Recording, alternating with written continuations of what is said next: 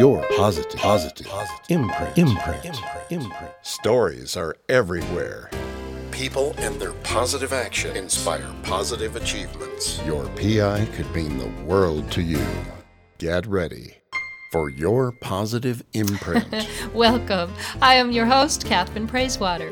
Don't forget to sign up for email updates at yourpositiveimprint.com. You receive not only updates, but also the benefits of being placed in random drawings for prizes right here on Your Positive Imprint. What's your PI? Well, today's guest travels all over the world for his work. I have Andrew, and he is the partnership manager for Feed the Future Partnering for Innovation. First of all, that is such a fantastic foundation. So we're here to hear about it from Andrew and his special word or his inspirational word. So Andrew, welcome to your positive imprint. Thank you, Catherine. It's great to be here. Super. And you have such a, a great uh, imprint with your job. This is just amazing. I'm so anxious for you to tell your story and for us to just converse a little bit. So, uh, tell us a little bit about, first of all, your word that you have today for inspiration or as your positive imprint. So, my, my word or positive, positive imprint is partnerships. It's integral to what I do. It's in my job title. It's in the title of the, the project I work on. And it's, to, to me, it, it's very meaningful because it means bringing together um, disparate groups who don't, don't normally work together and trying to achieve a, a better, more positive impact. Oh, so right there, better and positive imprint. So feed the future, partnering for innovation. Can you tell us what that is? Give us a little bit of background. Sure. So feed the future uh, was President Obama's initiative uh, for global food security, and now it's been enshrined in law. And this this project, Feed the Future, partnering for innovation, is funded by the U.S. government through uh, United States um, Agency for International Development and our goal is to create public private partnerships uh, to invest in sustainable agriculture that benefits small farmers across the world. So, sustainable agriculture, for those, uh, for the listener that might not know what that is, can you go into detail with that?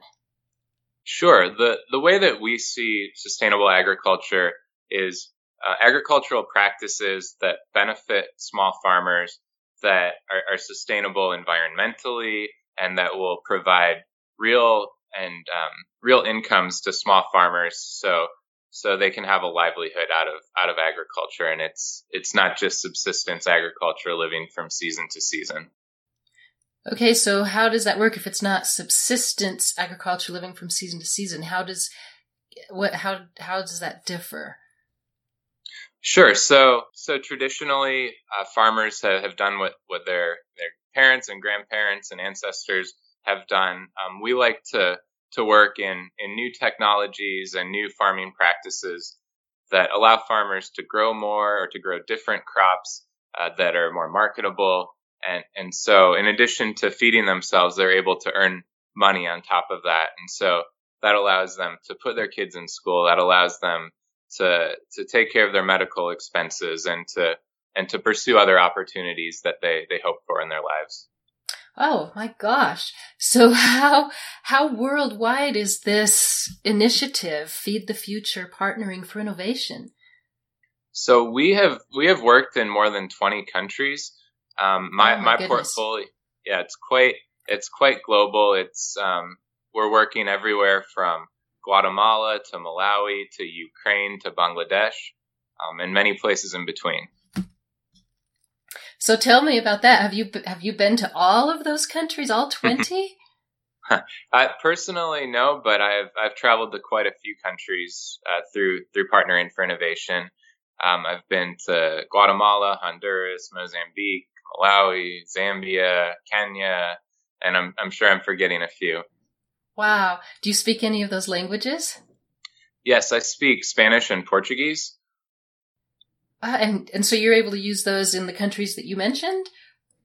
Yes, absolutely. It's really it's really integral to the work to to be able to communicate with the farmers and the, the the organizations that we're working with on their terms and in their language, and to be culturally sensitive and, and appropriate whenever possible. Uh, so your title, partnership manager, so that doesn't just, you're just not on the outside, you're actually on the inside, working with the people in these countries, or at least with the government. It, it really runs the gamut, and we work with a number of, of different organizations and partners, whether it's governmental or private sector or, or nonprofits. Um, it really depends on the country and the specific the specific partnership, and and yeah, so so we we do a lot of business support. We do less on the on the agronomy side of things um, because we we rely on local experts to handle that because they know the individual countries much better than we do. And so you probably have learned from these experts a little bit on farming.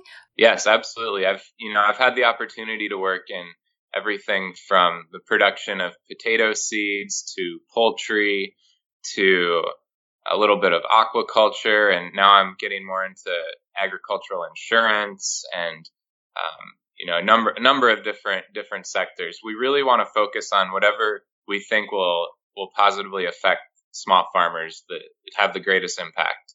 So we're not we're not so concerned on working in a certain crop or a certain technology. It's what will have the biggest impact and the most sustainable impact. And so obviously it's going to be different in each of these areas. So you were talking about, so poultry. So you're learning also not only about the agriculture, but it sounds like livestock as well.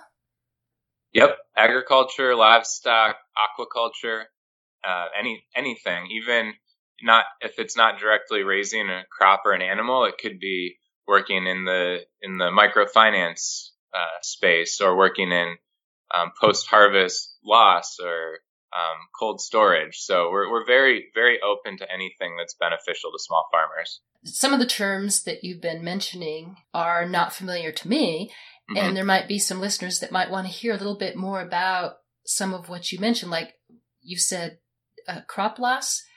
I'm sorry, I. Mm-hmm. Uh, post harvest loss. Post harvest loss. So that seems to be to me what you just said. I mean, that seems to be a a worldwide, uh, not phenomenon, but something that's occurring all over the place due to you know weather or improper uh, planting of a seed could cause that. I'm sure mm-hmm. if they don't understand the seed. So, can you elaborate a little bit?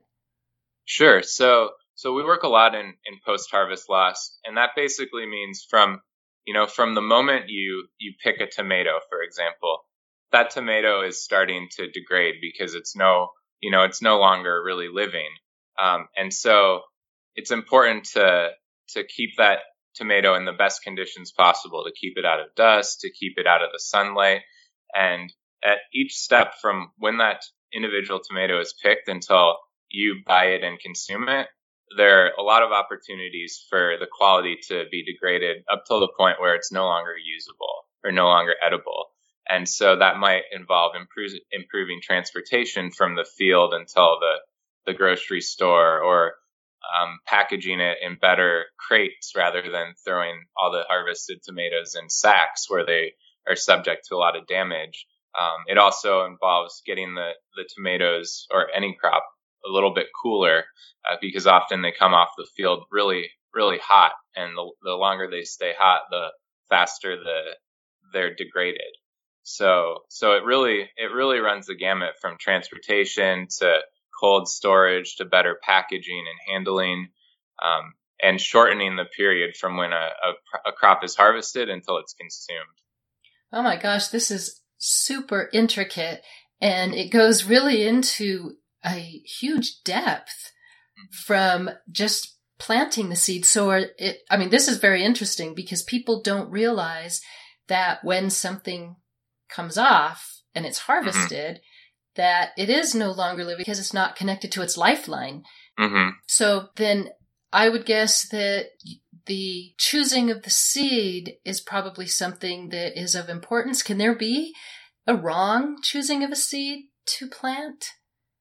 Yes, absolutely. So, so the, the seeds, we, we actually, to continue the tomato example, in Zambia, we're working on a tomato seedling project and each, each seed is, is adapted to the local environment. So a seed that, that might work out very well in Guatemala at a higher altitude maybe would be you know totally inappropriate for for Zambia or another African country. So you really you know sometimes we work with local research institutions or universities who are producing seeds that are that are adapted to local conditions. Maybe they're tolerant to drought or tolerant to um, saltier soil or different soil pHs. So yeah, seeds play a huge role, and you know some seeds do very well with fertilizers and need pesticides, whereas some, you know, do are lower yielding, but they they don't need those things necessarily. Wow. So it, there has to be some form of educating the farmers is or do you just or does, does this foundation feed the future partnering for innovation. Do they bring everything that they need or do they sit at a table? I mean how does this work? So we we typically work through organizations that are we provide funding to organizations that are that are on the ground um, and typically the the small farmers will be familiar with this organization. And and what we do is they typically the the organization or the business will tell us what they what they think they need to better sell a, a product that's beneficial to a small farmer. And and oftentimes there is an educational component to that where either the company itself will have agronomists and and those agronomists will work directly with farmers. Other times they will you know contract that out to an ngo or a government institution. So it really it really depends on the country and the location. But education is always a huge component because small farmers while they they you know by definition are uh, don't have a lot of money they they want value and they they want to they want something that works for them and having education on a new product, seed, or what have you will ensure that their investment of their precious money will go a long way and will be worth it. Wow, this is I'm I'm so much enjoying this because I'm learning quite a bit mm-hmm. about your imprint and and the feeding the future and partnering for innovation and this name is just phenomenal. And so you're partnership manager so you I take it you'll follow money you'll follow seeds you hmm. do you get to engross yourself in the culture when you're out there I, ideally yes it um, you know i've been to i've been been all over the place and and typically on on my visits i'll be in the capital city for meetings but then i always want to go out and see the product in action. So that might mean uh, trips way out into the bush in in a certain country to see farmers actually growing these crops or using the you know the supplies that we've been funding.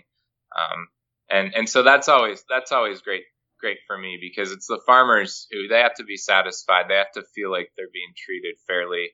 Um, and so so for me it's really valuable to get out out of the office and see the you know the people who are intended to be helped by the, by these uh, agricultural technologies do you have any fun stories you'd love to share with regard to either a family or a culture or or a witness to a harvest or all of the above? um, so so I, I I had a I had a really great time. I was in Malawi um, about two years ago, and I was working with two organizations. One one organization that warehouses um, agricultural crops once they've been harvested, and I was working with another company that provide that developed a, a legume inoculant for for you know beans and things like that.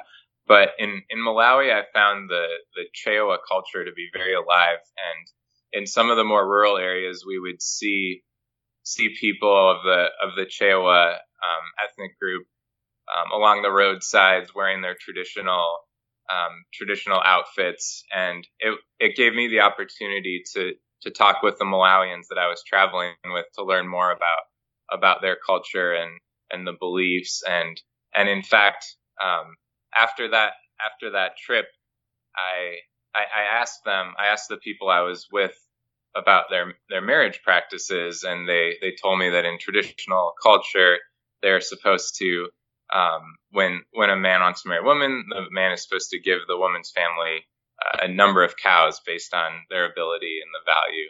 And so I I did a sort of I implemented that in asking uh, the family of the woman I married. Uh, I gave I gave them some wooden cows as a symbol of Malawian culture, and I thought that was a really really nice um, aspect that I appreciated and wanted to bring back and share with uh, with my now uh, wife and family. Oh, what a fabulous story. I love that. so you learned something from a culture and you brought it back and you shared it for your own your own inspiration with the family and that's so cool. And so what uh what other or and obviously you were affected by that mm-hmm. in a a great way. So not only is it your positive imprint, but the people that you've met around the world have provided their imprint, which has affected you.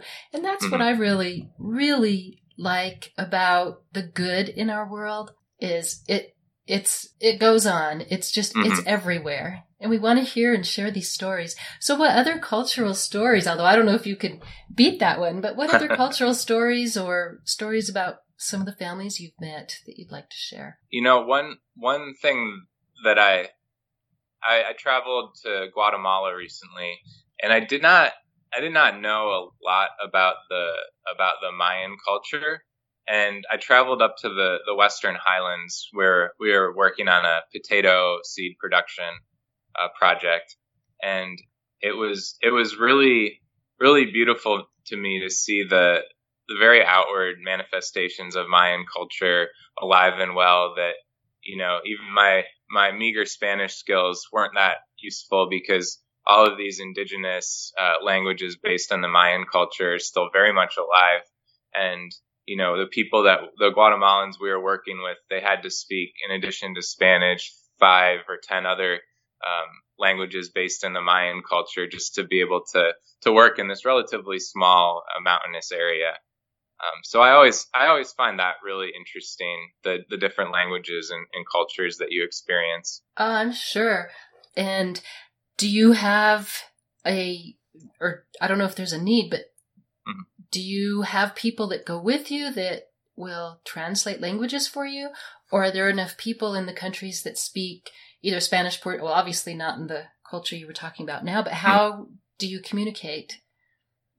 So typically the at the organizations we partner with, typically the the manager of that partnership on on on the counterpart organization side will speak English.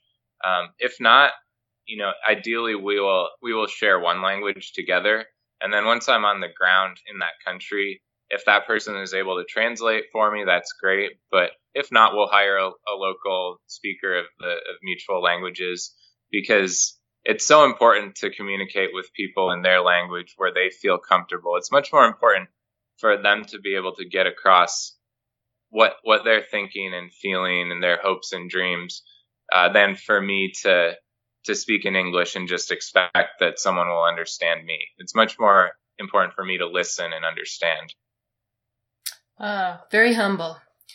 Yes, and I like that very much. So I want to go back a little bit because I listeners probably want to hear the ending to your story.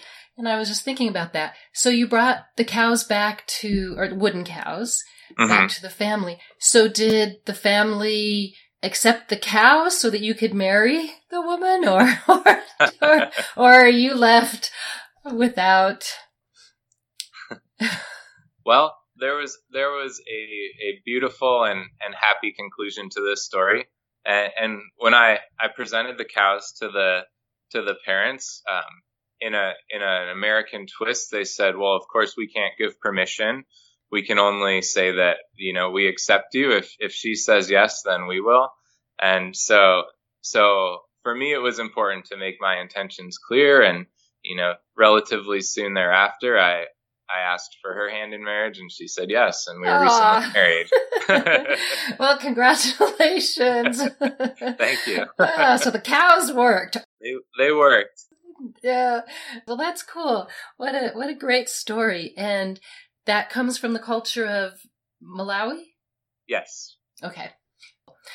All right. And so your positive imprint, what what do you feel your positive imprint as you talked about partnerships in the beginning and that's that's awesome and people are humble when i converse with them and i record their conversations for your positive imprint and uh, so it's hard for people to answer, but what do you feel your positive imprint is globally or locally?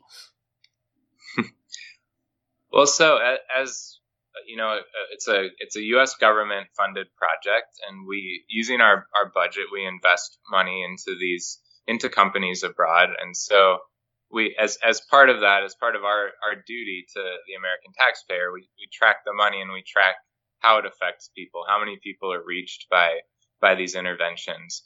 And and for me, I, I work a lot on on tracking those the numbers of farmers who have been affected and how it affects their income and things like that. And and so I can say that the of the projects that I've personally worked on, of the we we've had about 50 partnerships, and I've worked on maybe 10, 20 of them. And, and through that, we've probably reached you know 200,000 up to 500,000 individual farmers across the world. Wow. Oh my goodness. And it, yeah, and for for overall we've reached more than a million farmers and it's just it's just a joy to to know that you know that I'm in this position where where I have I have the resources to make an impact like that and it's it's really humbling and it's it's really a dream to be in that position to try to try to take the you know this money that uh, from the U.S. taxpayers generously you know given it through taxes and and be able to multiply it and and really affect a lot of people abroad. Well, and in turn, I some of the products or the produce uh, from these countries do they is it going to be for their families or do they actually harvestings, as you were talking about earlier, mm-hmm. to go to the grocery store? And is it just local, or do some of them branch out, and are they able to sell it worldwide or in, or regionally? Mm-hmm.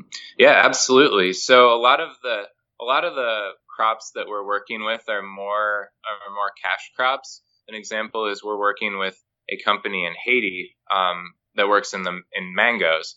And pretty much the, the goal of that project is to improve the quality of mangoes uh, for these for these farmers so they can export them to the U.S. So if you if you end up finding a mango in the Whole Foods over the summer and it's from Haiti, it, it's very likely that that was exported under under this project with with U.S. government support. Oh, now that's that's I'm in awe of that. Just knowing that we we can actually go in and see that our tax dollars are being spent on something that is sending a return back.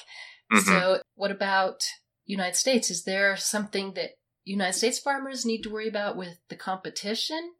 Not too much. It's you know in, in the U.S. we have a you know a very well developed agricultural system. We have you know the most advanced technology. We have great great research institutions. We have great government support for agriculture, and and the the farmers we're working with are you know they're they're you know, an infinitesimal uh, percentage of, of what our farmers in the U.S. are producing. And, you know, oftentimes the things that, that I'm working on, we're not, we're not even really competing with, with American farmers.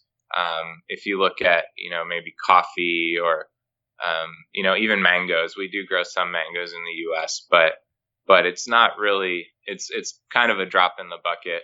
And, you know, honestly, for, for us, it, we're we're working to improve the food safety, and and we we import a lot of our food anyway, um, especially things that we can't grow here, and we're typically working with uh, with producers of foods that are not grown here. They're you know they're grown in Honduras or Guatemala and exported to the U.S. for for a reason, and and we're just trying to make that system better for the farmer as well as to make that food safer for the American consumer. Well, I hope that we have listeners right now in some of those countries that you have visited because they can hear your story and some of them might perhaps have even met you. Wouldn't that be awesome if, if someone was listening and they said, Oh my gosh, we know Andrew. He's just this awesome, awesome person that has visited us.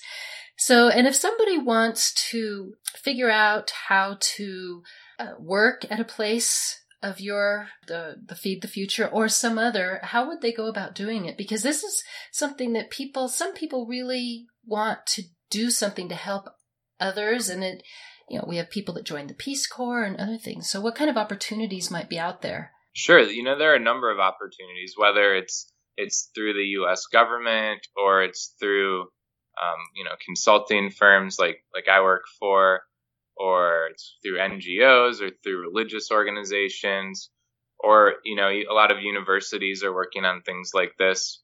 Um, but even you know even at working at your local uh, farmers market or working in agriculture here, you know we can make a huge impact on on the agricultural system both here and abroad. And I think that what's great about working in agriculture and food is that this is a sector that's never going away and keeps having new and interesting opportunities uh, for people. So I think you don't you don't necessarily need to move abroad or or even out of where you live because there's there's a great impact everywhere. Even you know your local supermarket is importing food from tens or hundreds of countries. Ah, so well, thank you for that, and thank you for the opportunity. And do you have anything else you wanted to share with your positive imprint?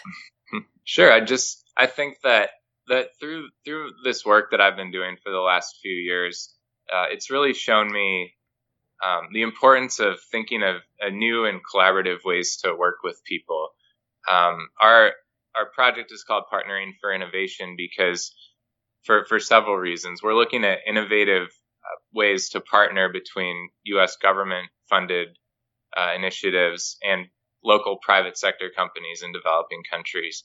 So that that's been innovative and eye opening, and we've really shown that that can be a great use of, of taxpayer money and a great way to to affect a huge number of small farmers, and also you know looking at other at other innovations um, in in the agricultural sector, and sometimes ones that that are, are very non-traditional.